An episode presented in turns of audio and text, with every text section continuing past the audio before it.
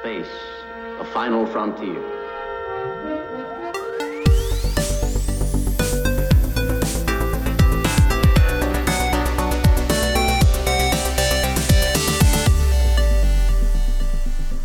Hej och hallå! Välkomna till Fulkultur. Ni vet den sedelärande och folkbildande podden från Geeks Publishing. Yay! Eh, yay! Jocke Bennett är borta Ja. och precis som när katten är borta så dansar vi på bordet. Ja, vi tog ju bara över studion. Ja, Vi tänkte att det behöver bli ett avsnitt 17. precis. Och de som är här idag i Jockes frånvaro är min kollega här, Ida Ja, Lindqvist, 99 Mac. ja, Och jag, Jakob Nilsson, 99 Mac. ja. Det är lite konstigt där. Vi är bara två idag. Men, men vi, det är sommartider. Vi har drabbats av lite sjukdom. Strunt i det. Vi har viktiga grejer Precis, att prata om. vi ska köra, det är en, återigen dags för Star Trek. Och Ja. då har vi, den här avsnittet har vi liksom lämnat det här gamla, trygga, hederliga, välbekanta Star Trek-universumet som vi pratade om för några avsnitt sedan. Det som man numera kallar för prime reality Ja, eller någonting. exakt. Ja. Originaluniversumet. Och med hjälp av röd materia så har vi färdats genom ett ormhål till i tid och rum till en helt annan verklighet. Ja, Med betydligt högre budget och bättre specialeffekter och lite mera fart och fläkt. ja, Vi pratar om JJ Abrams nya Star Trek-universum. ja. Eller vad man ska kalla det.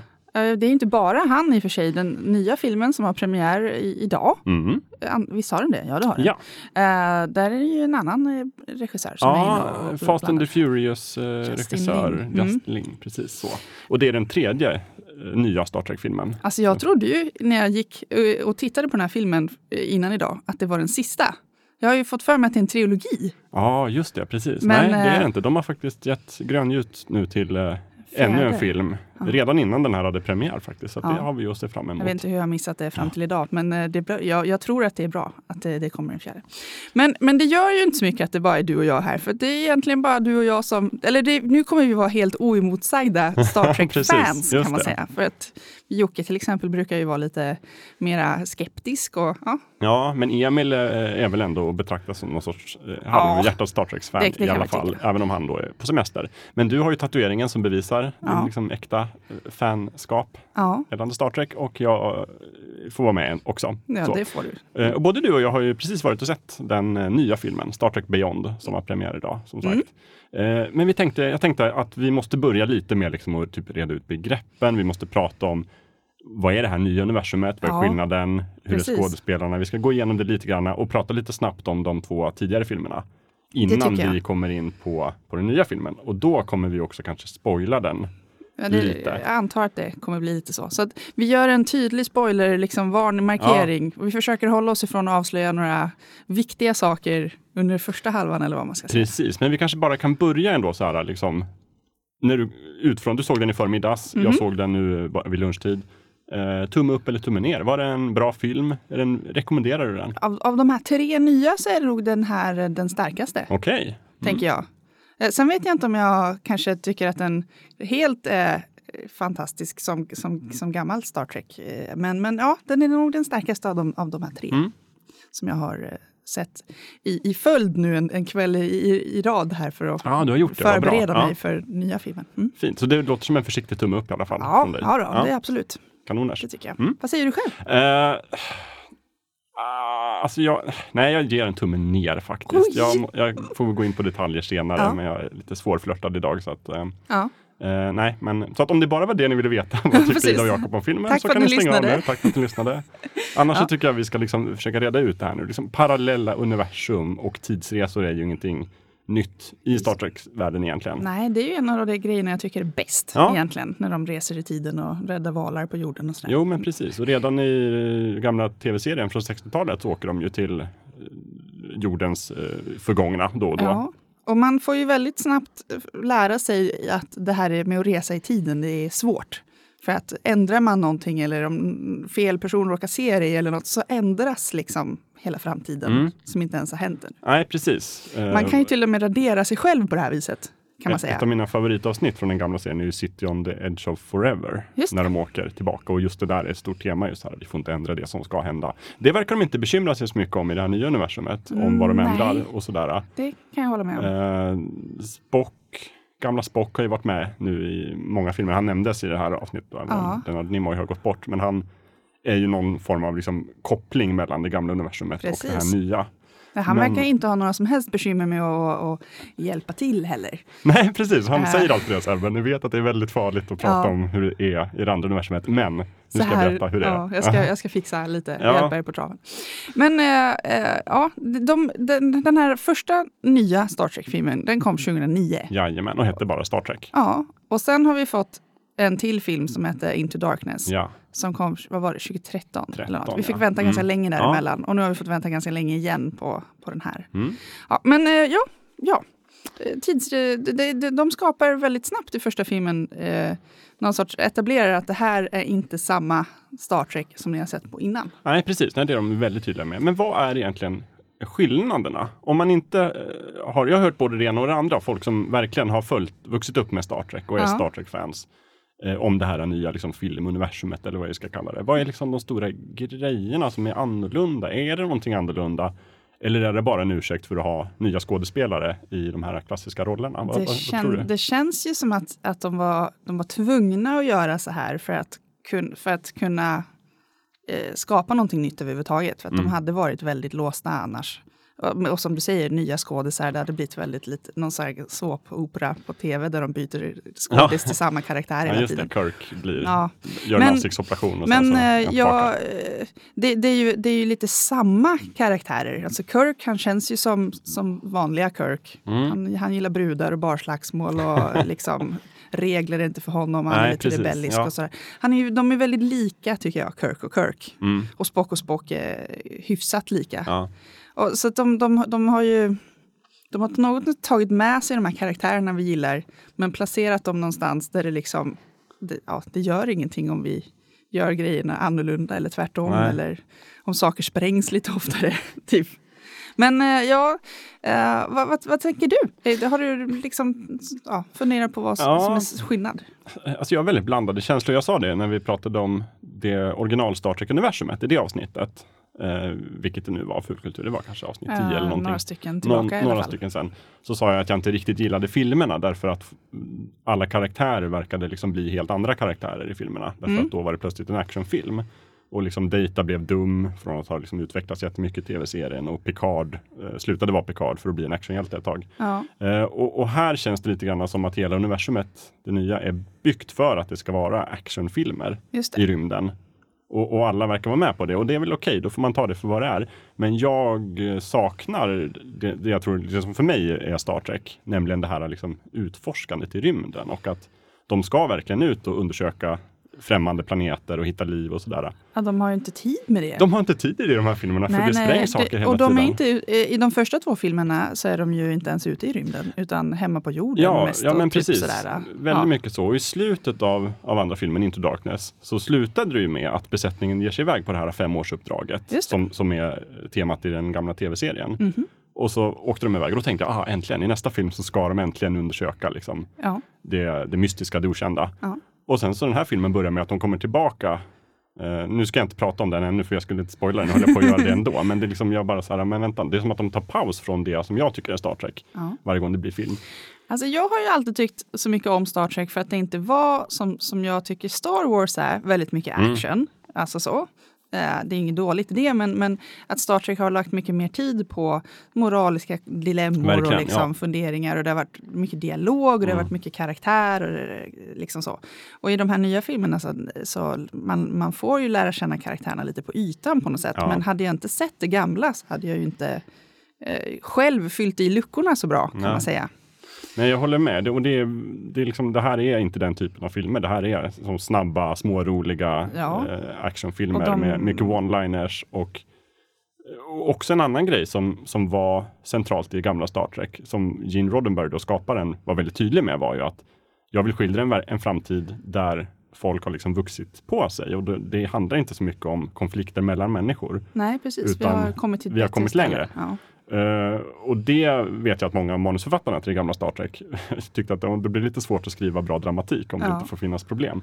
Eh, och det senare Star Trek-serier har liksom fått in det på något sätt. Men här tycker jag verkligen att det har blivit det centrala temat. Att det ska handla om att Kirk vill leva upp till sin pappa och det ska handla om att Spock liksom brottas med sin inre känslor. Mm. Eh, liksom, där Leonard Nimoy, gamla Spock, spelade liksom verkligen bra. En Vulkan som någonstans hade en mänsklig sida. Så här är det liksom, man kan nästan se att det kokar i honom att han vill vara arg. Ja. Och det var väldigt tydligt i alla fall första Star Trek-filmen tycker jag. Ja. Eh, det, det, det, Ja, Det är väl, lite- och han blir ju också jättemänsklig i andra filmer när han flyger Ja. på Khan. Där Ja men precis, Ja. ja verkligen. Det är mycket känsla. Eh, och det är väl okej, men jag kan känna att det liksom det blir nästan bara som att de, de härmar Star Trek på ett väldigt ytligt plan. Mm. Fast själva filmerna är inte så mycket Star Trek.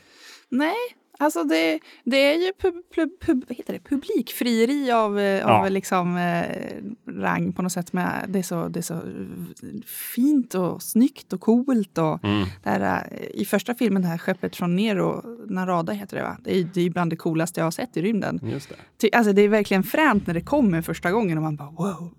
Mm. Men, och de känslorna har man ju inte lagt så mycket tid på. Man hinner inte fundera så mycket på hur rymdskeppet kanske ser ut i, i vanliga Star Trek. För det, det händer, händer så mycket grejer man får Ja. liksom koncentrera Ja, sig på det- storyn på ett annat sätt. Ja men precis.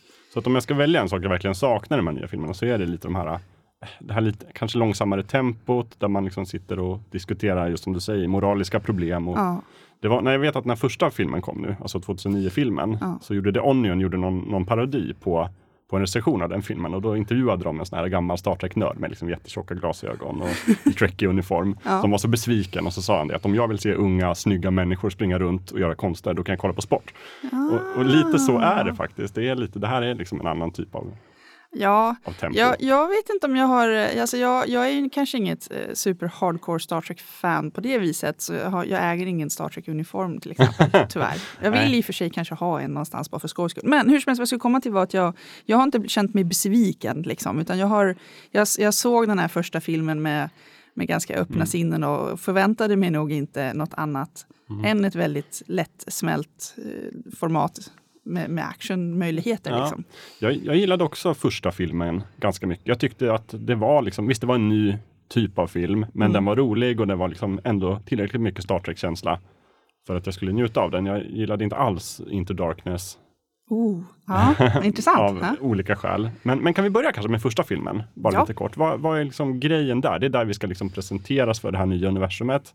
Ja. Både gamla Star Trek-fans ska bli nöjda och eh, förhoppningsvis miljoner biopublik ska liksom Ja, imponeras av. Och då var det J.A. Abrams som Ja. regisserade. det gjorde han.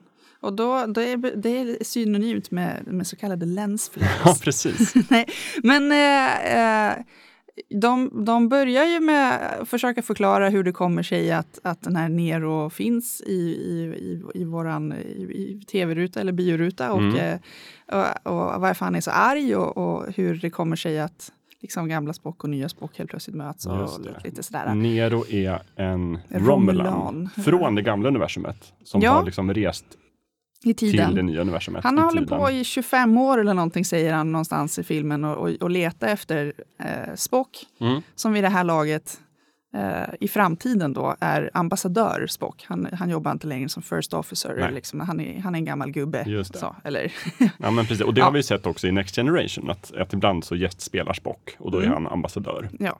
Och liksom lite eh, tillbakadragen, han är inte liksom, ja, längre. och Kirk i, i, samma framtid, han är ju någon sorts amiral eller Ja. någonting. Alltså sådär, det. han är inte heller kapten. Nej. Gamla gubbar är de. Ja, men, eh, så han håller på att leta efter den här Spock hur länge som helst, för han ska hämnas. För planeten Romulus går under någonstans i framtiden Mm. på grund av en supernova som eh, Spock försöker hindra, men han lyckas inte. Nej.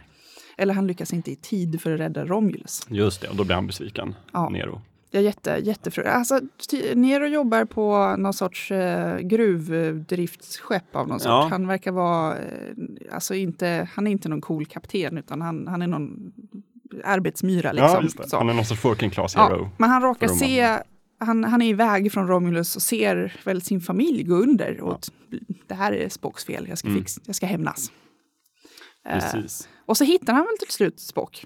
Efter Ja. några misslyckade försök, typ. Han hoppar runt lite i tiden. Och, Ja, precis. Och för hela det här försöket att rädda Romulus från supernovan använder sig av någon form av materia som heter röd materia och som är någon sorts uh, mysko ja, den är, material. Jag har inte helt först- man, man, det får man ingen vidare förklaring till. Nej, men det men den skapar i alla fall ett svart hål eller en Ja. tidsreva eller en eh, portal eller någonting Precis. i tiden som då leder tillbaka till liksom, den gamla original Ja. Ja. Alltså gamla Kirk, liksom, flera år tillbaka i tiden. Eh, och då skapar en, jag har aldrig riktigt förstått det, om det var just på grund av att Nero åker i tiden som de skapar en ny tidslinje. Eller om de har färdats på något sätt till en annan dimension. Ja, just det. Det är inte helt tydligt tycker Nej, jag. jag tycker inte heller det är helt tydligt nu när du säger det. Jag, jag, det var, jag, jag fick för mig att, att Nero och Spock dras in i det här svarta hålet på något Ja. sätt. Och sen kommer de ut igen någonstans Ja, i en annan tid. ja, Så om det, och det känns ju inte som att det var så planerat. Så det Nej. måste, ju, det måste ju ha blivit någon sorts lite misstag där. Ja, Men sen precis. eftersom Nero är så förbannad ja.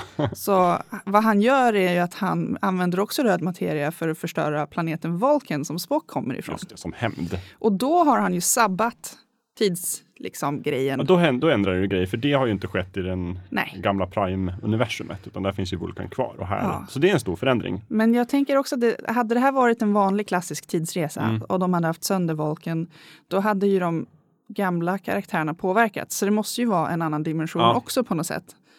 Eh, eftersom liksom gamla universumet är, eller de gamla grejerna är kvar. Nej, precis. Så det känns ju som att nu har det liksom delats. Oavsett om det skedde just där så har det delats och det finns det två universum och ett av dem är liksom lite mer Hollywood-logiken som styr. Ja. Och det Ja, är liksom de, de filmerna vi har gått och sett nu på bio.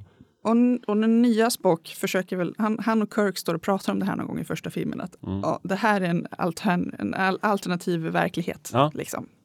Eh, så det som händer nu kan ingen här förutspå, för det, det. har inte hänt. Liksom. Jag Framtiden alltid- finns jag, inte Jag längre. tycker alltid det är så roligt i filmer när de ska, den scenen när de ska förklara sådana där saker. Både i den här Star Trek-filmen och i typ någon Terminator-film när de ska försöka förklara det här med alternativa universum och tidslinjer.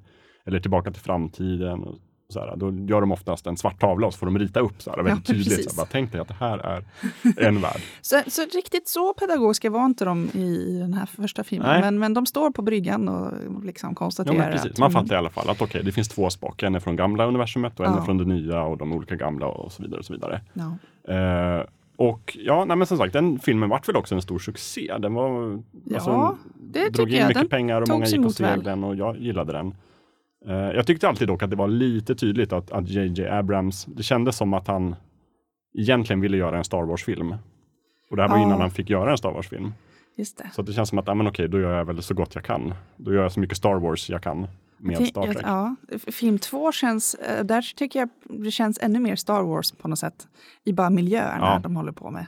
Ja, jag Eh, håller med. Men, men ja, jag tycker att första filmen var bra. Eh, på något sätt så, så, så kände jag ändå att det här, det, här kan, det här kan vara på väg åt Mm. något bra ställe med nästa film.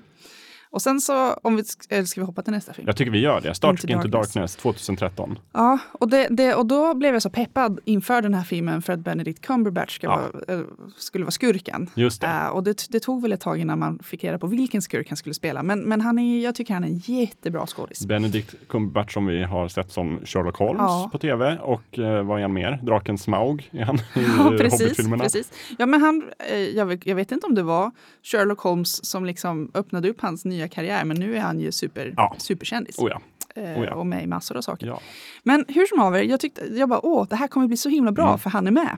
Så jag tror att jag har lite förlåtit eh, alla grejer som, Ja. som andra eventuellt inte tycker om med den här filmen för att han, för att han är bra. ja. Han, är, han räddar nog den där filmen helt enkelt. Som, eh, han, han spelar ju Khan. Just det, precis. Och det, han känner vi ju igen från Star Trek 2. Eh, fi- den, den långfilmen, den gamla långfilmen. Mm. Eh, eller man borde känna igen honom från det. Han var med lite i, i serierna också, eller hur? Ja, precis. Khan eh, är ju någon form av genetiskt modifierad soldat från eh, The Ja. Eugenics War Precis. 1996, eh, 90-talet då, som på den tiden när det fortfarande var framtiden, fast förr i tiden Mm. på 90-talet. Ja, det, är, det är komplicerat. Eh, och de hittar honom i ett avsnitt av den gamla tv-serien Ja. och sen så återkommer han i den bästa Star Trek-filmen, Ja. Star Trek 2, Khans vrede. Eller Wrath of Khan. Ja, precis. Mm, Just det. Som det jag, det är min favorit i alla fall. Jättebra film. Jättebra jag hittade film. den faktiskt på Netflix Mm. och såg den för inte allt för länge sedan. Så att jag hade den också ganska fräscht i minnet nu när jag tittade på de här nya Star Trek-filmerna igen. Och det känns ju som att de verkligen har koncentrerat sig på att låna mycket saker från inte från filmen direkt av, men från den här äh, liksom hela historien Mm. kring Khan-karaktären. De har lånat Ja. mycket, mycket saker därifrån. Man känner igen grejer om man liksom har sett den här filmen. Jag håller med dig helt och hållet. Jag tycker Benedict eh, Cumberbatch, är, han är ju det som gör den filmen. Jag tycker han är bra. Han spelar liksom med sin vanliga inlevelse och är lite så här, jag är smartare än alla andra i det här universumet. attityd som Ja. man har. Eh, resten av det tycker jag bara var så här, men vänta nu, varför händer det där? Varför gjorde Och de varför- så? Varför Kirk de är ju i det här laget, han är ju väldigt ung och oerfaren. Ja. Men han är den enda som lyckas förstå att det är en skitdum idé att samla de allra viktigaste höjderna i, I ett ett och samma rum. Ja. konferensrum som inte är skyddat för fem öre tydligen. Ja, nej men det är mycket sånt där. Och det är också så här, när det gäller Kirk, jag stör mig på att i första filmen Ja. så lärde han sig någonstans om vad det handlar om att vara en kapten och vad det är att jobba i grupp. Ja, Hela den grejen. Och det verkar han ha helt glömt bort nu till den här filmen. Då måste han lära sig det en gång till. ja, han är ju lite trög. Ja, han är lite trög. Och det, ja, Nej men ja, det håller jag med om. Och sen som du säger, eh, helt plötsligt är Khan iväg på Kronos, en planet som hör till klingonerna. Va? mm, precis. Och Det är bara, deras, varför, deras är, varför är han där? Och, Ja. och så helt plötsligt är de tillbaks på jorden. En Och, väldigt avancerad plan som man har då, Khan, om hur det här ska gå till. Och det verkar förutsätta väldigt mycket att folk reagerar precis som han har sett att de Ja. reagerar. Och det är mycket sånt där. Jag, vet, inte, jag stör mig alltid på när filmer är så här. Det är så tydligt att vi vill göra de här scenerna. Eh, manusförfattare, kan ni bara skriva ihop de här lite snabbt? Det behöver inte hänga ihop så mycket, folk kommer ändå inte att tänka för det kommer vara så mycket explosioner. Och så tycker jag det var i den filmen. Jag tyckte inte så mycket om den. Nej. Eh, Nej, men och, jag, det, och jag tyckte också att de hade mycket såna här, hela tiden var det såna här blinkningar till gamla Star Trek-filmen. Som ni vet, den var ju bra, all den är populär, då måste vi försöka kopiera den Ja. så mycket som möjligt. Ja. Eh, men visst, den hade vissa roliga företräden också naturligtvis. Ja, det hade den. Eh, eller ja, det, om, man, om man liksom om man nu kunde förlåta filmen för, för att den försöker vara någon sorts James Bond eller Mission Impossible-rulle. Liksom, Mm. I så, rymden. Ja, så, så tyckte jag väl att, eh, att jag, ja, den, den story, storyn är inte så stark. Eller det är inte det, är inte det man ska lägga fokus på. Nej. Och det är alldeles för mycket slagsmål hit och dit. Och den här, alltså de får så mycket stryk hela tiden Mm. och de, de står upp ändå. Och liksom lite så. Eh, Men, men det finns lite små, små grejer som jag tyckte var kul. Absolut. Som att Jo, en. Tribble är med till exempel. De här Just små det, fluffbollarna. precis. Också känd referens från den Ja. tv-serien. Originalserien. Ja. Trouble with Tribbles. Ja, det är typ det bästa avsnittet av, av originalserien. Eh, och även i den här filmen så dyker Leonard Nimoy upp, en liten kort glimt som, Ja. som eh, Spock Prime då från Gamla Spock, eller nya Spock kontaktar honom. Du, vem är den här Khan egentligen? Han bara, ja det, det kan jag inte berätta. Fast jag ska göra det ändå. Ja men verkligen. Just det. Ja, ja men det, det verkar vara hans grej. Så här. Bara för det första måste jag som vanligt påminna dig om att det är livsfarligt att berätta om saker. Men eh, Ja, jag, ska, göra berätta det. allt. För han är den farligaste skurken av alla. Men det, ja. det värsta av allt med den där filmen är amiralen eh, Marcus, alltså Starfleets liksom toppgubbe top, gubbe i, i den här filmen, Mm. som är helt coco bananas. Mm. Och jag förstår inte, hur, hur har han, hur, har han hur, är, hur är han coco bananas och ingen märker det?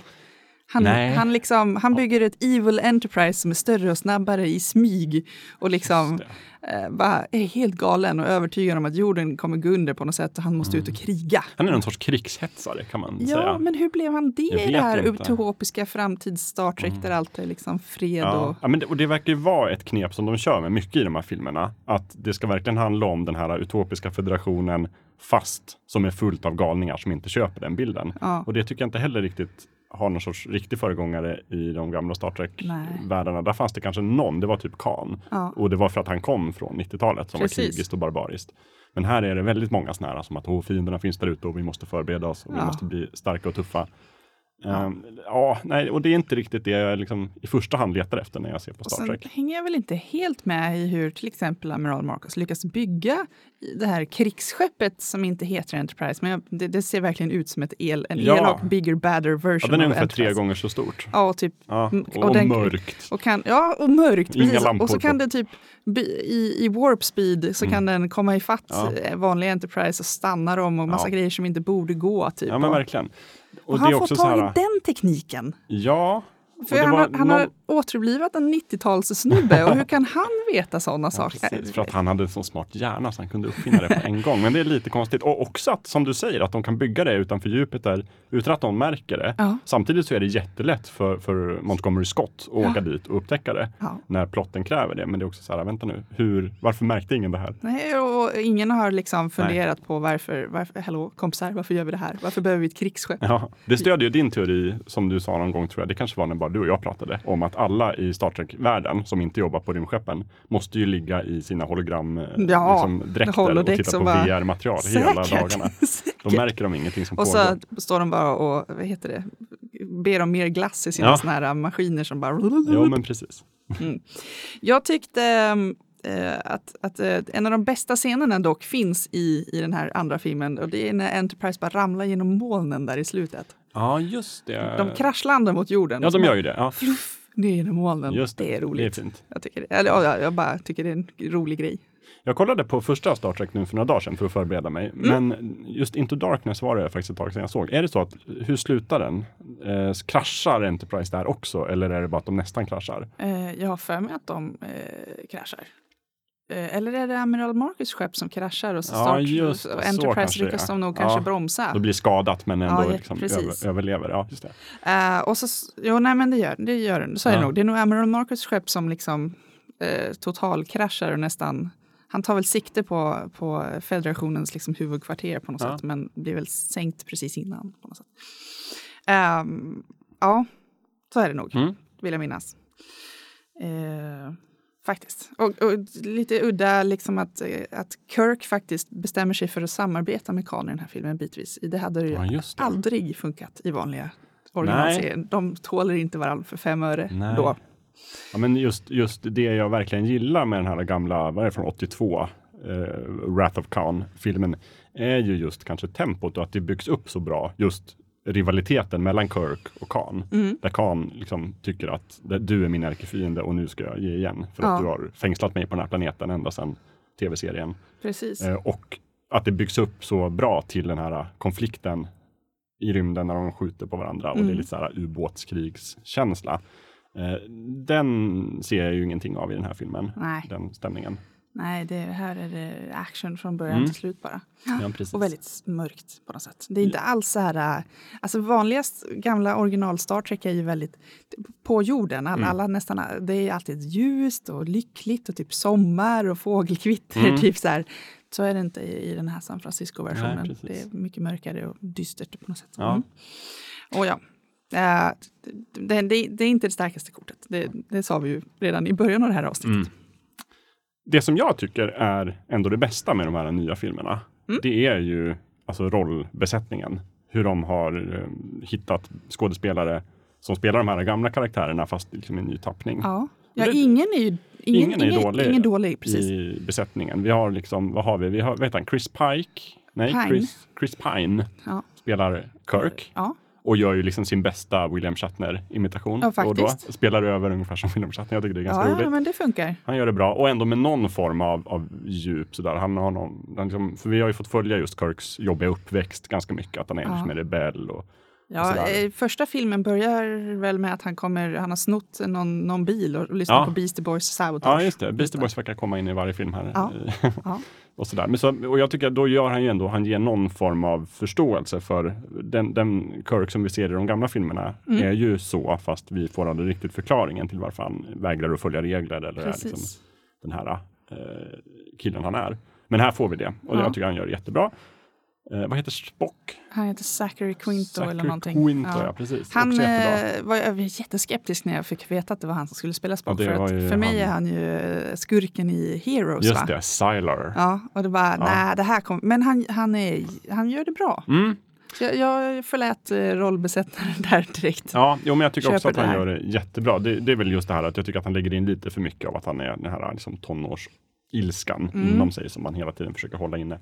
Eh, han är som bäst när han är Spock. Och liksom, Eh, Kall. Och Kall, han ganska har de logisk bästa, och drar- rub, rub, det, inte rubrikerna, det heter one- replikerna. Precis, Ja. dräpande one-liners. Så, så det är jättebra. Eh, vi har Zoe Saldana som spelar eh, Uhura. Uhura.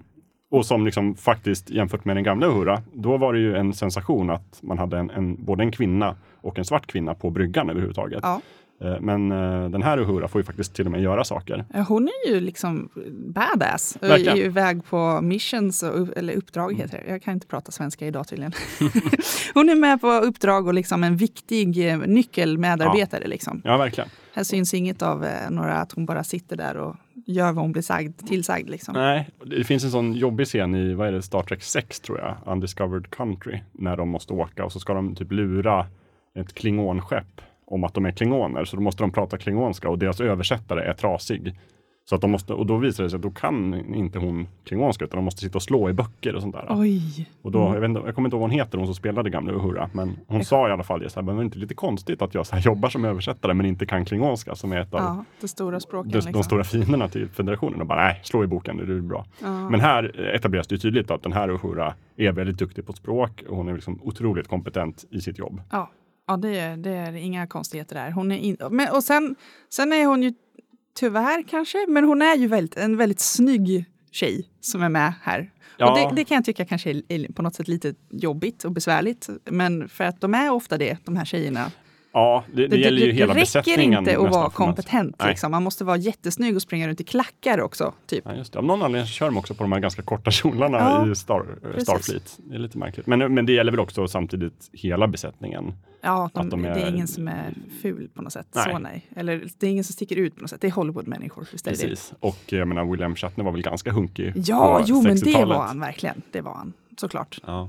Men och sen eh, har vi eh, mina två favoriter lite längre fram på bryggan. Eh. Chekhov och eh, Zulu, Mr Just Zulu. det, precis. Ja. Spelas av John Cho Och eh, Anton, eh, Jelkin. just det. Ja. Han är inte med oss längre. Nej, Bara jättetråkigt. 27 år eller vad det var, i bilolycka. Ja. Jättehemskt. Precis, Men han, han är med i tre filmer.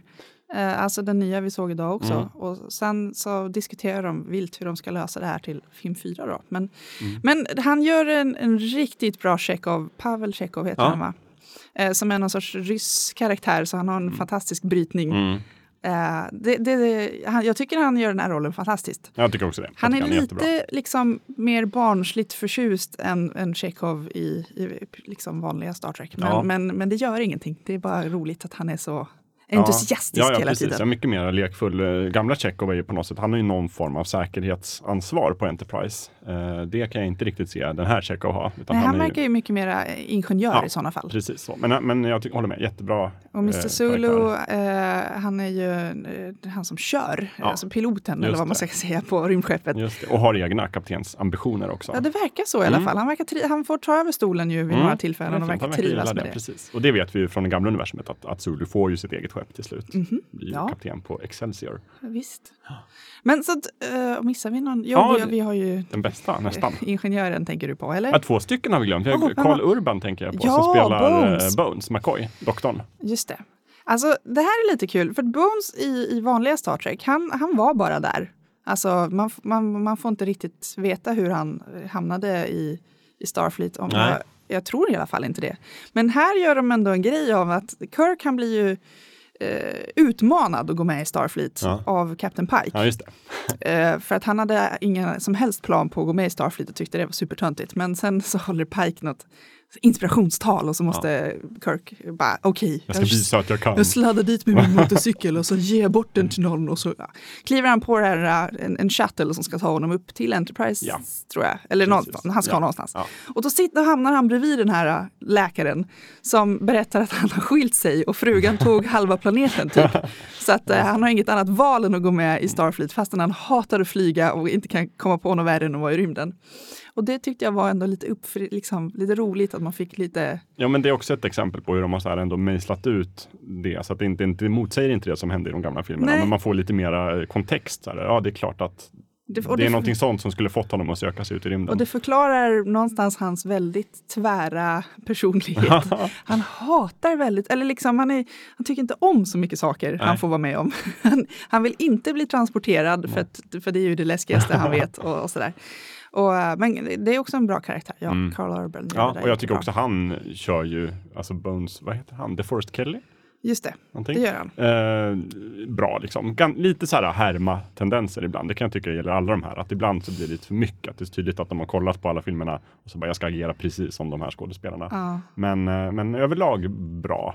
Och han, är ju också, han får ju också vara med väldigt mycket, men det var ju Bones också i, Mm. i originalserien. Ja, det är ju nästan, om vi ska prata om tre huvudpersoner så är det väl ändå Kirk, Spock och McCoy som Ja. är liksom trion. De, de, blir, de, är, de tycker ju inte riktigt om varandra i första, i första liksom, scenerna i, första filmen, men Mm. de blir tajtare och tajtare och visar sig att de, de jobbar väldigt bra ihop. Precis. Precis som i vanliga Star Trek. Just det. Eh, ja, och, sen, vem, vem, och sen tänkte du på Scotty. Ja, Simon Pegg. Mm, han är ju också otroligt bra i den här rollen. Eh, jag kommer inte ihåg vad skottisk eh, originalskådis heter, men han var en stor tjock snubbe Ja, som... precis. Han blev tjock i alla fall till Ja, slut. men med- ja, precis. Och han, det här är ju Scott i sin ungdom, men Ja. Av någon diffus anledning hittar de ju honom på den här eh, jätteisiga, tråkiga, läskiga planeten som både gamla Spock och nya Kirk blir dumpade på, ja, Delta 5. som av en lämplig händelse bara. Ja, så, så de möts där Ja. och hittar Scotty då. Mm. Man bara, va? Jaha? Va? Men han verkar, sitta, han verkar ha blivit bortglömd på någon sorts utpost. Scotty alltså. ja, Superduktig ingenjör som bara sitter där och ruttnar på någon isplanet och Mm. har skittråkigt tydligen. Och så har han en ny sidekick. Ja, Den här precis. lilla figuren. som jag inte minns vad han heter. Han brukar kallas Lillen eller någonting. Ja. Eh, han heter Kelser Ja, eller någonting. Ja. Någonting sånt. Men han ser ut som en eh, typ vandrande hög stenar fast han är bara upp till knäna på Mm. Ja, typ. Han är väl så. Eh, men, eh, och de två är, har något väldigt fint förhållande på något sätt. Så de, kan, de, de följer varandra. Så De jobbar bra ihop. Ja, verkligen. Och, och de blir, han blir räddad från, från den här utposten. Och eh, ja, Kirk bestämmer väl, du ska, du ska vara på Enterprise för jag behöver Ja, dig. visst det, precis. Du verkar kompetent. Du ska Ja. vara med mig. Och sen säger dessutom gamla Spock att du uppfinner hur man kan eh, beama i farten eller vad är Ja, det? just Någonting. det. Så här är din formel som du inte har upptäckt ännu. Just det. Men eh, jag måste också säga att det är väldigt farligt att ge information om framtiden. Men ta den här, det kan vara användbart. Du, du, du kommer på det här Ja, sen. precis. Just Eller- det. Ni är väldigt goda vänner i mitt universum. Så att Ja. häng med varandra. Mm. Ja. Just det. Och det är också väldigt så här, vet- det är också en sån här grej som jag inte gillar med de nya filmerna. Att de kan transportera sig till rymdskepp som åker i varphastighet och också mellan planeter. Det känns bara som att, men vad är då poängen med att ha ett rymdskepp? Om Mm. ni kan teleportera er till planeten Kronos på nolltid. Ja. Varför ens åka dit? Ja, nej, det kan man undra. Ja. Det verkar onödigt att skicka rymdskepp Ja. då. Men, men sådana grejer kan de göra i det här universumet och Ja, inte i det gamla. Eh, det, oh, jag måste förresten, en liten detalj från första filmen som jag verkligen njöt av när det hände Mhm. var att de ska ju hoppa ner på en borr. Ja, just det. Eh, Kirk, Zulu och en redshirt, alltså en sån här röd Just tröjesnubbe det, som alltid dör Mm. hela tiden. Är det någon som ska dö så är det alltid en röd tröja som dör först. Och de har med sig en sån snubbe som av någon diffus anledning vägrar fälla ut sin fallskärm i tid så att han dör, mycket Ja, riktigt. Så såklart. man bara, Mm. yes! de har åtminstone fattat den viktiga principen att rödskjortorna de offrar man. Mm, precis. Eh, Kanonmat. Det, det lilla action som är i vanliga Star Trek är oftast någon sorts röd skjorta som dör. Ja. Man behöver liksom inte vara så här Game of Thrones orolig för att dina, sina favoritkaraktärer ska försvinna på något sätt. För det, det jobbar man inte med Nej, i Star det. Trek. Utan det var väl ofta så, i alla fall i, i gamla tv-serien, att om teamet bestod av liksom Kirk, Spock och en till som hade röd skjorta så var det han som dog. Ja. Och ganska snabbt. Jag har ju alltid funderat lite över Starfleets eh, regler här. Varför skickar de alltid iväg kaptenen, första officeren Mm. och liksom de viktigaste människorna? Ni drar iväg på livsfarliga uppdrag. Ta med förresten en säkerhetsvakt. Och sen, Mm. vad skulle de göra om kaptenen faktiskt gick under på något away mission från sitt skepp? Va? Ingen aning, men det verkar vara... Men jag har också förstått det som att det är framförallt så Kirk jobbar. Ja. Det är kanske inte riktigt reglerna. Utan sen i Next Generation så pratar de ju om det ibland med att Picard eh, uppmanas till att stanna hemma. Just det. Men däremot att Riker kan åka iväg som en first officer, det är inga problem. Ja, just det är det. hans jobb tydligen. Då får Picard leva med att han måste ta en sämre first Ja. officer om inte den Ja, riktiga exakt. kommer tillbaka. Just Just det. det. Mm. Ja, nej, det är sant. Kirk han skulle väl aldrig missa lite action helt enkelt. Nej. Man kan ju missa någon alien-brud i sådana fall som man kan hångla upp. Ja, liksom. Mm.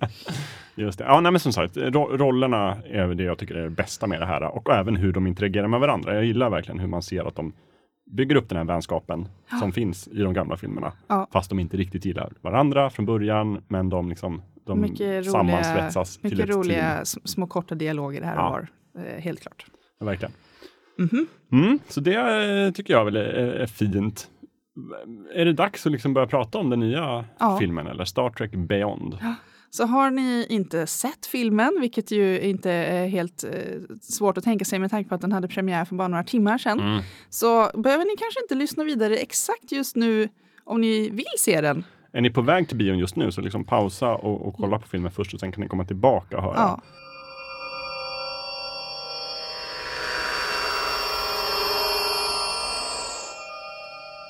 Eh, nya filmen, eh, den heter Beyond. Ja, Och då har de alltså åkt iväg ut i rymden.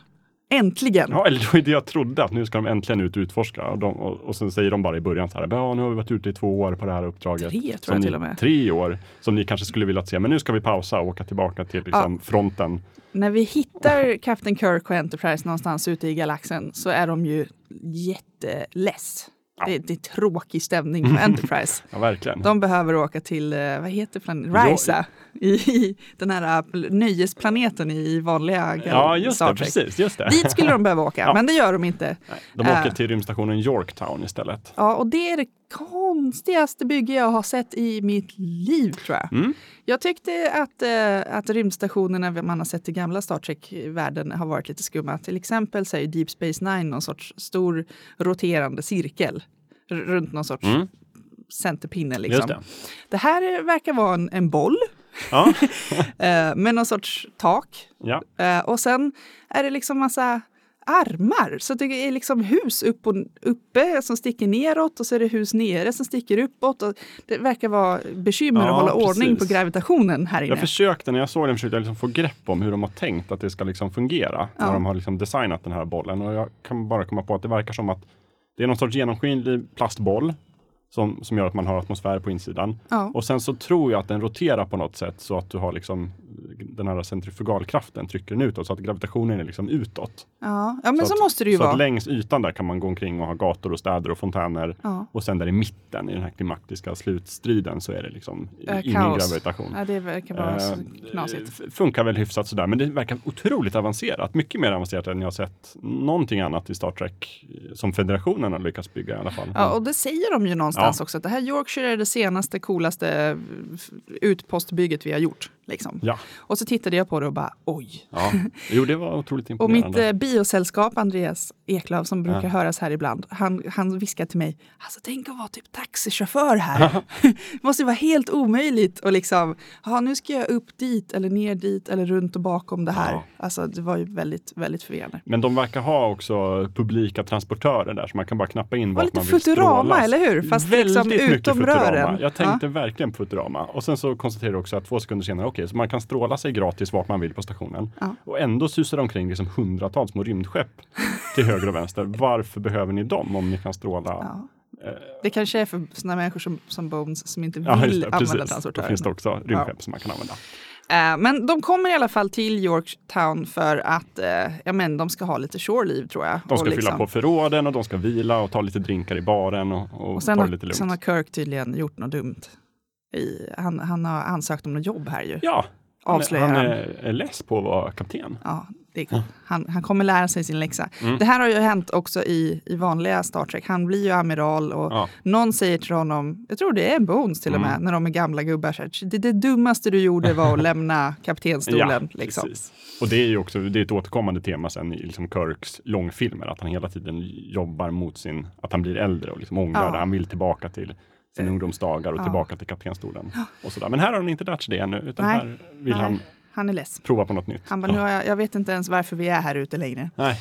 Eh, men då, ganska snart efter de anländer så kommer det ett, eh, ett okänt fartyg flygandes mot, mot eh, stationen och Ja. det visar sig vara någon, någon alien som pratar jättekonstigt, ingen förstår vad hon säger. Men till slut får de sin sån här, eh, vad heter det, översättare Universal Translator. och funka. Mm, så ja. att hon berättar att åh nej, jag var här borta i den här outforskade nebulosan här, bara ett stenkast bort. Mm. Och mitt skepp blev strandat på en planet. Hjälp mig, hjälp mig.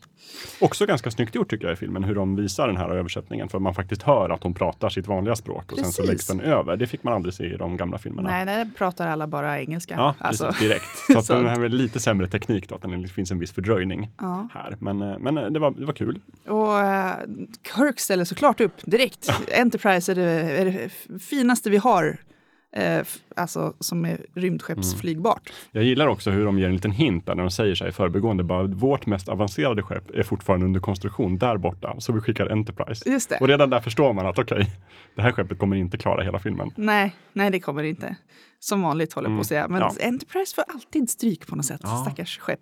Jag vet inte hur många gånger man har byggt om Enterprise för att hon har gått sönder ganska många sätt. gånger. Jag tror vi kan sammanställa någon lista någonstans om Ja. hur många gånger de har liksom skadats eller förstörts och byggts om och sådär. Men det är några gånger i alla fall som det verkligen har totalförstörts. Vilken film är det de kraschlandar den på en planet så att den verkligen så här... Eh, det är i Star Trek Ja, visst är Generation, det. det ju NCC 1, vad heter det, ett, eh, D i alla fall, Ja. som eh, hon eh, kraschar i slutet av filmen. Ja, gud, ja. Och Då får de bygga E-skeppet som jag tycker är det coolaste. Just det. Och sen spränger de ju, de bygger om det inför långfilmen och sen så spränger de det i Star Trek 3. Ja, Så de får ett nybyggt då, då blir det streck A just det. i, i slutet på fjärde filmen. Ja, Mm. det, det, är- det, det är svårt, lite svårt att hänga med vilket Ja, Enterprise som är vilket Ja. Enterprise. Jag förstår inte heller riktigt vitsen med att behålla namnet hela tiden.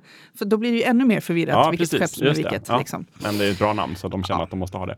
Hur som haver, eh, Kirk sticker iväg. Han, han bara, hörni, ledsnen, ni får sluta dricka och ha roligt. Vi Ja, ska vi iväg på uppdrag Mm. fastän vi är Det skitless här på det blir här. roligt. Mm. Och det är det här han har längtat efter någonstans. Spänning Ja. och liksom på riktigt. Han eh, ber Uhura öppna en open channel och så bara, hörni, eh, nu ska vi göra ett helt eh, liksom lätt uppdrag. Vi ska bara åka iväg in i den här nebulosan, rädda de här människorna och åka hem igen. Mm. Eh, så blir det ju inte. Nej.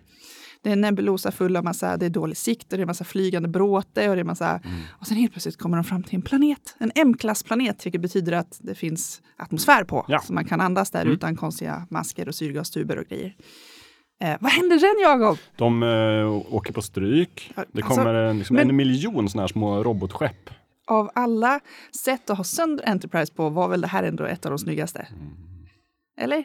Jag tyckte inte om det. Gjorde du inte? Ja, men det var här jag satt i den här filmen. Nu hade det gått kanske 20 minuter av filmen. Och så insåg jag direkt att okej, de kommer spränga hela Enterprise. Nu förstörs det. Vad tråkigt. För jag kände ändå alltid, det jag saknade i de två andra filmerna Ja. var att man aldrig har liksom fått spendera någon tid på Enterprise nästan. Nej, det är sant. När Man de visar att de åker mellan typ. planeterna så tog det verkligen, jag skojar inte, åtta minuter. Och de för dialog hela tiden. Så bara ett, tu, tre, ja nu är vi framme på Vulkan. Så snabbt går det att åka i rymden i det här universumet tydligen. Ja. Och jag, jag verkligen så här, men, men Enterprise är vad, vad det ska handla om. Och de är aldrig där. Nej, det är de Eh, faktiskt inte. Och här tänkte jag äntligen, för att man fick se några sådana här scener om de sitter och dricker te och liksom, jag kände en sån här hemtrevnadskänsla för första gången på länge. Ja. Och den varade i så länge och sen tänkte jag, okej nu sprängs skeppet. Ja, det gjorde det verkligen. Ehm, De, de här små skeppen, det, det tänker er typ en bisvärm, liksom, fast det är små rymdskepp med en pilot i varje. Typ. Mm. Lite som i Deep Space Nine, de här, vad heter de? De här aliensen som, eh, som är fienden där. ja just det, Dominion-skeppet. Ja, de- Jag fick jättemycket Dominion-vibbar av de här. Ja, eh, lite, lite där skurkarna. påminner de om. Mm. De har någon sorts eh, hive mind som styr hur de flyger och de, Ja. och de kan helt enkelt, typ så här hundratals små miniskepp kan samlas till en, till en eh, pil till exempel Mm. och så bara bryter de rakt igenom Enterprise. Eller, Precis, och jag satt och försökte förstå deras taktik här. Liksom, det är uppenbart att de har jättebra skepp så att de kan åka rakt genom sköldar Ja. och de kan åka rakt genom Enterprise skrov Ja, och, och förstöra det de Alltså, vill. De verkar ha det total tog, makt här. det tog typ någon sekund innan Enterprise Ja. har typ tappat sina såna här naceller som, som, som ser till att hon faktiskt kan åka Just det, framåt. där och, warpmotorerna sitter ja, all, allting bara... Fuff. Ja, så det verkar de, då verkar de ju ha förmågan att liksom utan problem ta över Enterprise om de skulle vilja. Och av någon anledning vill de att förstöra det istället. Eh, och de verkar inte ha några problem med att offra sina egna soldater. För det Nej. finns som sagt piloter i de här skeppen. Hur och de många som bordar, helst verkar det som. Och de bordar Enterprise och skjuter lite folk. Och sen så när de bestämmer sig för att nej, vi förstör hela skeppet så verkar de offra sina egna soldater på något sätt. Ja. Det tycker jag var jättekonstig taktik. Ja. Ehm, Ja, men det är ju bara drönare. Man, man skapar Ja, nya drönare. Ja, kanske var det så att det fanns någon sorts hierarki där, där liksom han var totalt oviktig den här soldaten. Ja. Eh, men den här stora skurken är ju också på skeppet. Ja. Fast han ger sig iväg innan de spränger det. Han verkar ha någon... Och lite så här oklart, men det verkar som att de är ute efter någon form av relik där som vi har sett i liksom introt av filmen. Ett Ja, gammalt vapen. det är en liten låda Ja. som bara innehåller någonting mysko som ser Mm. ut som tre stenar. Typ. Ja, Alltså, precis. Och det här visar sig vara jätteviktigt Mm. eh, för de här skurkarna. Och det var det de var ute efter hela De tiden. har lurat dit Ja. Enterprise. Klassisk scam. Skicka en tjej som får gråta lite Mm. och så kommer Kirk springande. Och det är här jag inte heller fattar vad de här personerna är ute efter. Därför att vi får se sen i filmen när de kraschar ner på den här M-planeten att de har fångat folk jättelänge. Ja. Och liksom alla möjliga raser har dragits till den här planeten och liksom kraschlandat Ja. och hålls fångna.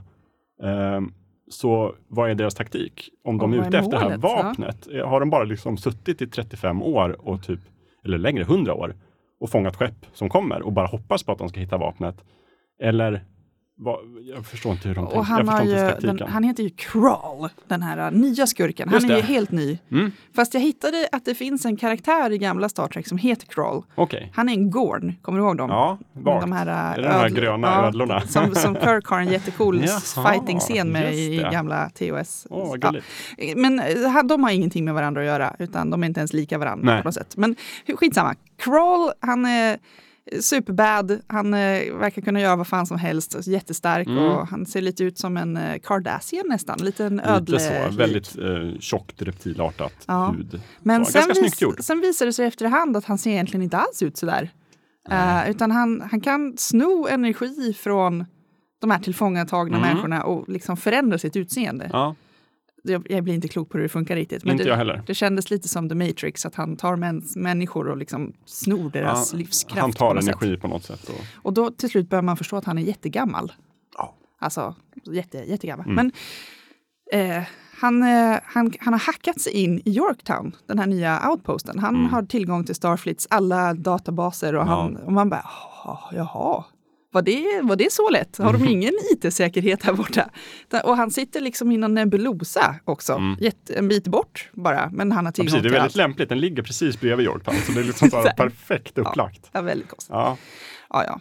Hur som helst, de, de spränger Enterprise. Eh, jättemånga i besättningen dör, men Ja. inte våra huvudpersoner. De, av någon anledning så klarar de sig. Alltid. För de är bra på att slåss. Alla andra på skeppet verkar vara totalt värdelösa på att Och, slåss. och, följ, och är lite så här som lämlar. Ja, liksom. ja, men Ja, verkligen. De bara springer och är rädda och exploderar och Ja. skjuts. Medan alla driftiga huvudpersoner tar sig till räddningsskyttlarna Ja. och eh, kraschlandar på planeten. Och de, Och, eh, det delas upp. Bones och Spock lyckas ju till och med stjäla ett fiendeskepp och ta sig till Ja, planeten. just det. Jag hängde inte riktigt med på hur det gick till måste jag säga. Nej, inte jag, heller, men rätt som det är så kan. Bones av alla människor flyga Ja. ett fiendeskepp som man aldrig har sett förut. Eh, Det var lite, inte så svårt. lite som i, i Battlestar Galactica när Apollo helt plötsligt tar sig in i, i det här hemska Ja, fiendeskeppet och precis. kan det är flyga tur att det. de är otroligt lättstyrda. det Ja, är bara att dra i en spak egentligen så, så funkar det.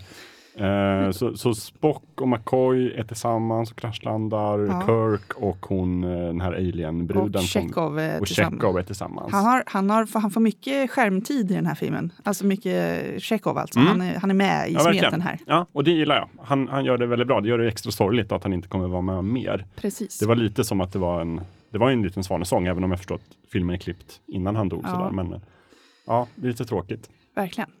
Eh, och sen hamnar ju uh, Uhura med övriga besättningen i fångenskap. Ja.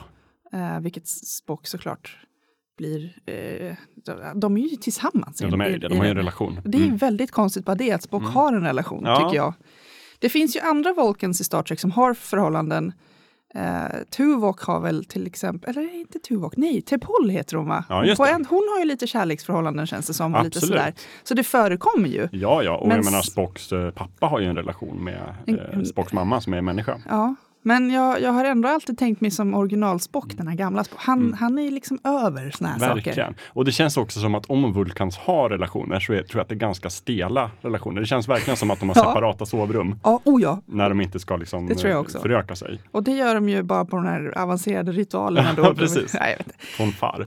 Ja precis, jo, nej, men, men det känns ändå som att Spock och Uhura här verkar försöka ha någon form av, romantiskt förhållande. Så även Ja, det fast, fast i den är här filmen har de ju någon sorts kris. Ja, Och, men det har och, de i alla filmer, de i förra filmen också. och du, ja, det har de. Men du skrev i, i dina liksom, anteckningar vad vi borde prata om idag, Ja. så här, vad liksom, de roligaste grejerna. Mm. Så här. Och det är verkligen en av de, jag skrattade lite, det visar sig att Spock har gett ett halsband till Uhura med Ja, någon ovanlig mi- mineral från Vulcan som är lite, lite radioaktiv.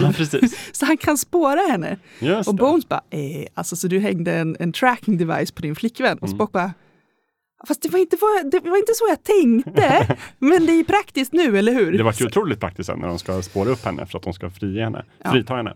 Men, men eh, ja, jag förstår, det var lite creepy. Men eh, jag det var också väldigt det. roligt. Ja, han, nej, det var inte alls lite. så jag tänkte. Han hade liksom av, eh, ja. Mm. men, men så han kan uppenbarligen hålla koll på sin flickvän. Precis. För det går, det går att ställa in skannrarna på sensorerna på, på alla deras rymdskepp Mm. för att isolera den här specifika liksom, strålningen strålningen från den här ja. stenen hon har runt halsen. Ja, men precis. Väldigt praktiskt och väldigt bra. Ja, man, ibland är det helt otroligt hur lätt deras såna tekniska saker funkar. Ja, De, det- det, det här låter avancerat, men det tar bara en knapptryckning. Som, Precis. liksom. det är ju en gammal kär Star Trek-tradition. ja. Spock kommer till Chekhov eller Scotty. Och, nej, Chekhov är nog. Kan du isolera den här signaturen med hjälp av den här formeln? Och det låter ju jätteavancerat, men det är klart på en sekund. Jag trycker bara. på den här knappen så gör vi det. Ja, jättebra. Ja. Eh, Scotty lyckas också rymma för sig själv i Ja. en skyttel och han träffar någon En sorts missil ny... tror jag. Till och med det. Ja, ser det inte ut som att han gömmer sig i en missil och så skjuter han Ah, iväg sig själv? Och det är därför han åker så jävla fort också. Det är väl de här äh, Kelvin-kapslarna som Ja. de nämner i förbigående som ju använder samma utskjutningssystem som torpederna, tänker jag mig.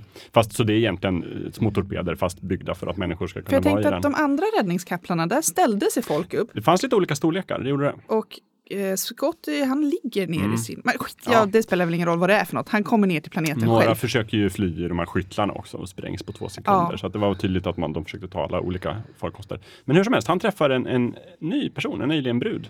Ja, det är en fantastisk... eh, Alltså, hon är helt vit, Mm. men har massa häftiga svarta målningar i ansiktet. Väldigt cool ras som vi inte vet vad den heter tror jag. Nej, det får man aldrig veta heller. Eh, och hon har massa coola gadgets. Ja, Alltså hon, och jättebra på att slåss. hon kan kasta iväg två grejer och så helt plötsligt har hon eh, vad heter det? Låtsas liksom kopior av sig själv så hon ser ut att vara tre stycken som Mm. Ja, slåss. hon kör hologramluringen. det.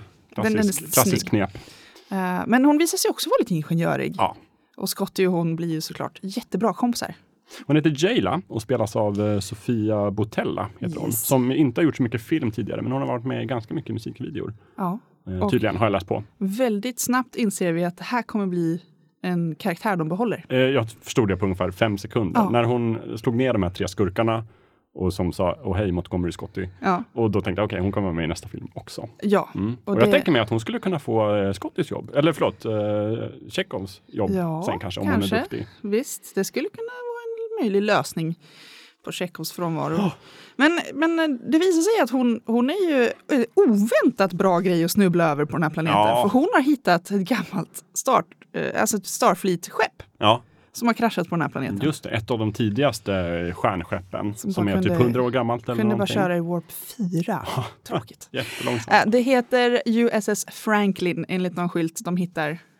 Eh, har vi försökt komma ihåg här. Ja, precis. Just det. Minnesbilderna börjar redan bli lite svaga av den här filmen. Eh, exakt. Och så blir det genast den här expositionsscenen. De säger ja, det var ju den som han eh, Baltasar Edison åkte iväg med för hundra år sedan. Den gamle bortglömde Starfleet-hjälten som vi ingen vet vart han har tagit vägen. Ja. Vi, vi trodde ju att han ja, liksom hade försvunnit. Här är Mm. Precis, han, eller liksom hans skepp. Och jag i biopubliken tänker, mm, undrar om han kommer dyka upp framöver i filmen. Det gjorde han. Ja, det gjorde han. Ja, Ja. lite sådär. Eh, och sen ska, eh, Kirk han ska rädda sin besättning såklart. Det är Mm. hans, eh, så han, han Ja, lyckas hitta Bones och Spock och han lyckas hitta Scotty och den här nya Jayla. Och han får köra en massa motorcykel, samma modell som hans pappa hade när han var det, för det liten. stod en motorcykel på det här gamla hundraåriga skeppet. Ja. Av, vad bra, och, vad och den bara praktiskt. Mm. startar, den har bensin, den har allt som behövs. Just det, och jätteroligt när de ska köra motorcykeln så visar det sig att den här liksom stenplaneten som vi har fått se består bara typ av en massa klippor. Ja. Det finns praktiskt nog upptrampade stigar precis så att motorcykeln kan köra. Ja. Jättebra. Och den kan köra hur som helst. Ja. Den, den, den blir inte hindrad av några raviner eller sådär. Nej, precis. Det, går, ja, det är lite, lite oklart, jag håller med. Det, det blir massa action här och han lyckas rädda sin besättning. Scotty, han är ju så smart så han har kommit på någon ny grej för att använda den här skitgamla transportören för att beama folk utan att de blir mos. Mm, jättebra. Så han kan ta 20 i taget. Jaha. Eller någonting sådär. Ja. Det, De det, blir det, är liksom- det är räddade. lite roligt med just den här delen. Det här är egentligen liksom den största delen av filmen av hur de springer omkring på den här planeten och försöker frita de här besättningarna som har blivit fångade. Ja. Eh, och ändå så känns det som att om vi ska sammanfatta den så kan vi i princip säga så. De springer omkring, de skjuter, de fritar dem. Ja.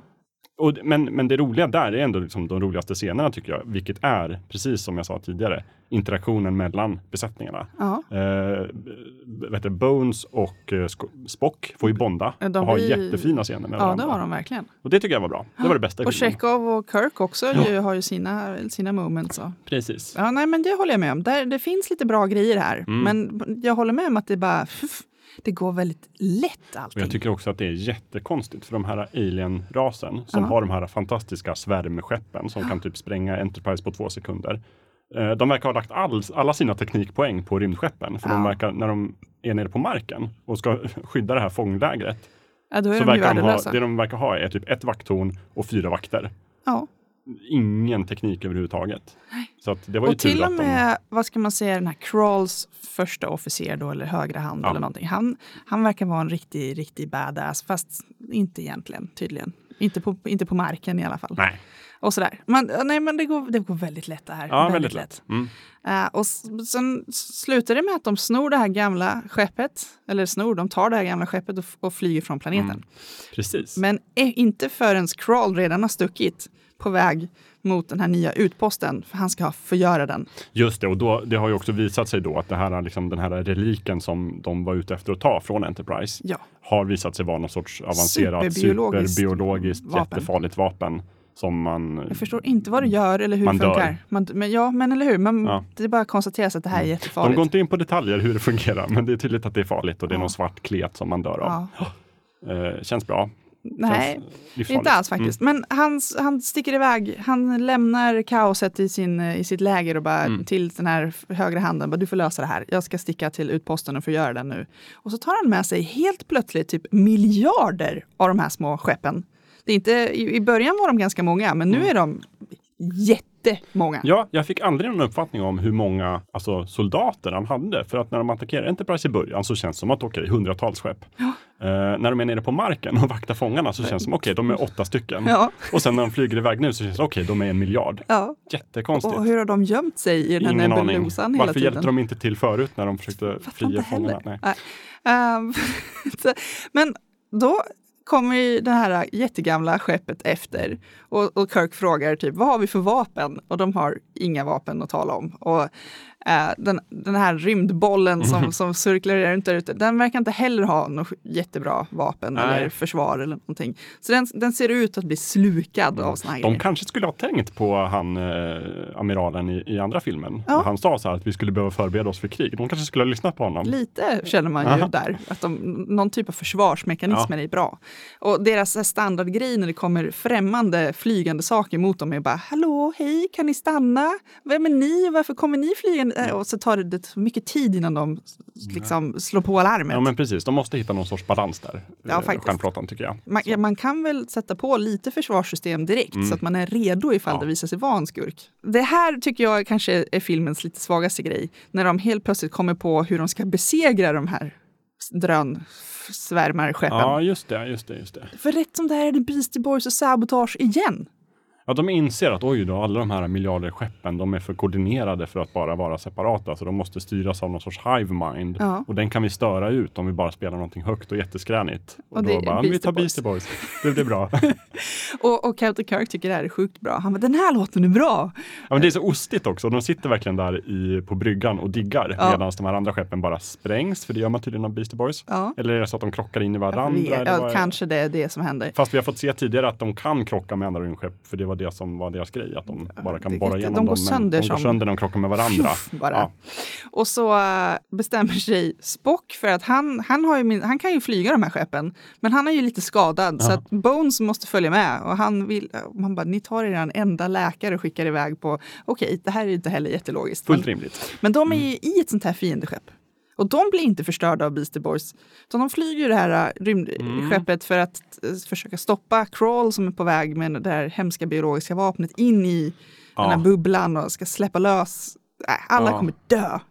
En rolig detalj som jag tycker, som vi inte har sagt, är att vad heter det? USS Franklin? Ja. Är det skeppet här? Jätteroligt att det ser ut som det här gamla Enterprise NX-skeppet från tv-serien Enterprise. Ja. Alltså det här, de, de här första stjärnskeppen, samma design. Det tycker Och- jag är bra. Och det är också det är, det är liksom så långt ifrån JJ Abrams Ja, nej, glansiga inte. version av Enterprise där allting är liksom Krom och Ja, glänsande och lensflares. länsflares. Ja. Det här är liksom skitigt Mm. och ser ut som en flygande Ja, men det ser container. lite typ. ut som att det har legat hundra år på en planet. Men Verkligen. det, det funkar ändå, det är bra. Tydligen. Att Scotty fixar hur som helst. Sen, sen, och nu började jag någonstans titta på klockan och fundera på är inte den här filmen slut snart? Ja. Och det var den ju, men de lyckas trycka in jättemycket grejer på väldigt kort tid i Mm. slutet. Men det är precis som med alla såna här filmer, att aha, just det, nu är det bara den stora slutstriden kvar. När jättemycket skyskrapor kommer gå sönder och typ, det känns som att i varje ny Star Trek-film så måste de förstöra en stad. Och i förra filmen var det typ San Francisco. Och Golden Gate-bron som Golden alltid går Gate-bron. sönder. Och här är den här rymdbollen som ska typ förstöras. Ja. Nu var det bara några hus, det gick ganska bra. Det gick ganska bra. Men liksom Kral måste kraschlanda i staden och han springer till den här luftcentrala Hur han kommer dit förstår jag luftdistributionssystemet inte heller, men för att kasta in den här domedagsvapnet och döda alla. Ja, det kommer sprida sig Ja. i, i, i det centrala luftsystemet. Ja. Typ. Ja, det är väldigt konstigt alltihopa. För att ha liksom hundra års planering bakom sig så tycker jag att hans plan är väldigt ogenomtänkt. Eh, ja. det Alltså, verkar vara så här, jag springer dit och gör det. Det blir och, och, jättebra. han, och han har alla sina miljarder skepp som han inte behövde, för det var ju bara han som skulle... Jag Mm. förstår inte heller riktigt vad som var grejen här. Om man har de här miljarderna skeppen som typ ser ut att kunna svälja bollen, varför Mm. Ja. behöver man in i bollen Nej, och men precis. aktivera Det är ett bara vapen att då? punktera den här glasytan som de har runt Ja. den så att alla dör. Det är jättelätt. Ja. ja, du har rätt. Lite, lite, man får inte analysera det här för djupt. Nej. Eh, och här någonstans så kommer jag också att hurra på, liksom, oj vänta nu, den här kapten Baltasar, Baltasar Edison från 100 år. Det är han som är Kral. Just det, han har Ah. levt så här länge. Reveal, mind Och blown. hur, hur han började se ut som en ödla förstår jag inte. Men, Det eh, var inte heller jättetydligt mer än att han hittade gammal teknik inom citationstecken som det. han kunde använda för att typ ta energi från olika sätt och blev korrumperad fast han var korrumperad tidigare för han var ju en gammal soldat och tänkte i så här, i krigets Han var lite som en, Khan, kri- liksom. ytterligare en krigshetsare eh, som federationen inte har något utrymme för längre och han var bitter för att typ han vann Federationen kriget. hade ju inte hittat honom på den här planeten i den här okända nebulosan Nej. tydligen. Och det var ju ingen som förstod hur han kunde vara i den där nebulosan heller. Scotty har någon teori med att de måste ju ha flugit in i något mysko-maskhål eller Ja. någonting. Jag förstår ingenting. Uh, Leonard Nimoy, gamla Spock, han är inte med i den här filmen för att han gick bort innan, innan Mm. den. Men däremot har de med eh, en liksom, tribute till honom. Eh, nya Spock får Just veta det. att gamla Spock har dött. Mm. Och han blir väldigt ledsen över Mm. det här. Eh, men så man får se honom på bild. Liksom. Just det, det var ju nästan det finaste ögonblicket, för det är efter den här slutstriden när han, Ja. nya Spock öppnar hans liksom, kvarvarande saker som han fått i en låda. Och så är det ett fint foto på så gamla besättningen. Ja, gamla Kirk och gamla. Hurra och Scotty och alla de där. Och då tänker man, åh vad fint. Ja, det var faktiskt Ja, fint. det var vackert. Ja. Eh, helt klart. Vad, ja, det slutar lyckligt. Ja visst, jo men de slåss. De har fest, till och och sen så har de fest och Kirk bestämmer sig för att jag måste ändå vara kapten. Det är det som är mitt kall. Och då är den här lilla snubben, som vi inte kommer ihåg helt vad han heter, som är kompis med Scotty. Han har en ännu mindre snubbe. Ja, som det. tydligen kommer på fest utan byxor hela Och tiden. jag förstod aldrig, är det ett djur? jag eller fattar är det inte heller. en tänkande varelse? Men jag funderar på om det kan vara... Alltså, först tänkte jag att det var en av de här varelserna som är precis från öppningsscenen. Trodde också det, de är samma storlek men ungefär. varför heter han då Kevin och har inga byxor på sig? Och det är också så här, är det inte lite förnedrande att ta ändå så här en ras Ja. som kan prata och tänka och och låta dem springa omkring som ett husdjur i Nej. tröja men utan byxor. Jag förstod inte alls, men, det var lite kul att, att Captain Kirk bara, Mm. Det är som att de inte har något etiskt råd i stjärnflottan. Nej, de har glömt det. Ja, I, I den här versionen i alla ja fall. det tycker jag var jättekonstigt. Eh, Men, Men, han, eh, Kirk firar en födelsedag. Mm. Han har blivit ett år äldre än sin pappa i den här verkligheten. Just det. I den vanliga Star Trek-universumet, där lever Kirks pappa. Eh, Åtminstone så att han får se att, att Kirk Ja, ja, precis. blir Åtminstone när han är kapten aktiv. Ja. ja, precis. Så, men men i, i, i det här universumet, eller den här tidslinjen, så har ju Kirks pappa, han, han ju bara vara kapten på USS Kelvin i åtta minuter eller vad det var, Mm. Ja, tolv det. minuter. Eller, Just ja. det, för sen dör han. Ja. Just det, och det var ju Chris Hemsworth som spelade eh, Kirks pappa. Och då filmen. var han ju inte jättekänd. Nej. Eh, nu är han jättekänd och eh, ska komma med i den fjärde filmen. Just det. Hur är det möjligt? Varför är George Kirk tillbaka? Det här kommer bli spännande ändå. Han är ju död menar jag, så det måste ju vara någon tidsgrej, eller? Ja, ja, men precis. Eh, Kanske. Vi, vi har ju dragit ganska länge nu. Det börjar dra över timmen tror jag till och med. Så vi ska väl avsluta. Men jag kan bara säga, filmen slutar med att de har hunnit bygga klart det här skeppet, eller vi får se en, ett montage av hur de bygger det nya skeppet. Som de antar också döper till Enterprise. Ja. Såklart, för varför inte? De har ju två år kvar i rymden. Och så har de en besättning och så åker de iväg. Återigen, bara, nu, ska, nu ska vi ut och utforska. Ja, Så att jag hoppas på det i nästa film. Vi får väl se ja, hur det går. att de ska utforska Eh, då. Mm. Men det, det sista jag vill prata med dig om Ida, innan vi avslutar, är framtiden för Star Trek. Du har Ja. sagt det, det kommer en ny film, Och det kommer en ny tv-serie det kommer en ny tv-serie. som inte har någonting med de här filmerna att göra. Nej, det ryktas väl om att nu ska vi vara tillbaka i det gamla liksom Prime-universumet. Och om jag inte är helt ute och cyklar här nu så är det olika. Alltså Paramount som gör filmerna har ingenting med tv-serien att göra utan den kommer från ett annat håll. Ja, precis. Det är väl CBS Ja. som har rättigheterna att göra tv-serier och Paramount som har köpt eh. Filmrättigheterna. Och de har ju, tidigare har de liksom haft samma universum, men nu är det två olika. Så att, Ja. Vem vet vad det kommer bli? Ja. Och sen eh, är jag fortfarande väldigt osäker på det här Star Trek Renegades som jag läser om då och då på Facebook, som också är något Star Trek-relaterat projekt som verkar vara lite mer liksom, gräsrotsfinansierat på något sätt. Mm, just det. Hur det passar in här vet jag Mm. inte. Men jag tror att eh, vi får se att vi, vi, vi, det här är ju inte alls samma våg som Star Wars. Men eh, det, det, för en Star Trek-nörd som mig själv så är det ändå, det börjar ändå blossa upp lite. Mm. Jag kanske inte kommer kunna köpa lego med Star Trek någon gång snart. Men, Mm. men jag tycker ändå det känns lovande att det kommer Ja, det fler verkar filmer och serier. på i alla fall. Jag ser själv mycket mer fram emot tv-serien än, än nya filmen. Det enda jag har hunnit läsa om den här serien som du tipsar om, eh, CBS-serien, är att de ska ha nya karaktärer. Det ska, liksom, Ja, det ska nej, inte det. vara Kirk och de här Nej. igen, utan det ska vara nya karaktärer. Och de ska vara ute i rymden. Faktiskt vara i rymden och inte härja runt på planeter Nej, och, jag, i jag, San jag Francisco. hoppas på lite hederlig Star Trek-utforskning och, och härliga moraliska dilemman faktiskt. Men finns det plats för det här eh, moraliska dilemmatänkandet i, i, i dagens, liksom, det ska vara snabb eh, underhållning? Jag vet Tänker inte. mig att en tv-serie skulle de kunna få in det. Jag hoppas. Det är lite annat tempo i dem. Däremot, jag har inga jättestora förhoppningar på nästa Star Trek-film. Jag tänker den kommer bli som den här. Liksom. En dum och ganska underhållande actionfilm. Men JJ Abrams är ju tillbaka. Jag vet inte vad det Ah. betyder egentligen. Nej. De byter re- regissör igen. Den här Justin Lin han gjorde bara ett inhopp Mm. med film 3. Just det. Så nu är vi tillbaka till JJ Abrams och eh, nya manusförfattare också. Mm. Ja, det blir spännande. Ja. Men jag har inte hört någonting om när den här fjärde filmen dyker upp så jag räknar med att det kommer ta en Ja, det tar väl tre tre år år eller någonting. Så vi, nästa fullkultur om Star Trek, den, den blir då om tre år då? Eller Nej, någonting. det blir det inte. Det blir redan nästa år när tv-serien har premiär. Ja. Den kommer 2017, så det är då vi ska ha våran så. nästa Star Trek. Då får vi se om vi får med oss någon annan från fulkultur. Eller om det bara blir du och jag igen. Just det. Ska vi säga tack och hej? Det ska vi. Och så kan vi bara säga att om två veckor är fulkultur tillbaka igen. Då kommer det också handla om rymden, fast i lite annat universum. Vi får se Åh. vad det blir. Häftigt. Ja. Tills dess, eh, ha det så fint allihopa. Ha det så fint allihopa och eh, glöm inte att allt vi har pratat om, nu blir det väl typ tre filmer, men det, detta kommer med i vår länklista såklart. Ja, fyra filmer för vi kan länka till kom- Nej, jag. Just det. Ja, det blir jättebra. Länklistan den finns eh, till under ihop med det här avsnittet. Vart ni Jajamän. nu än har hittat det. Ja. Ja, Ha det bra allihopa. Hej då!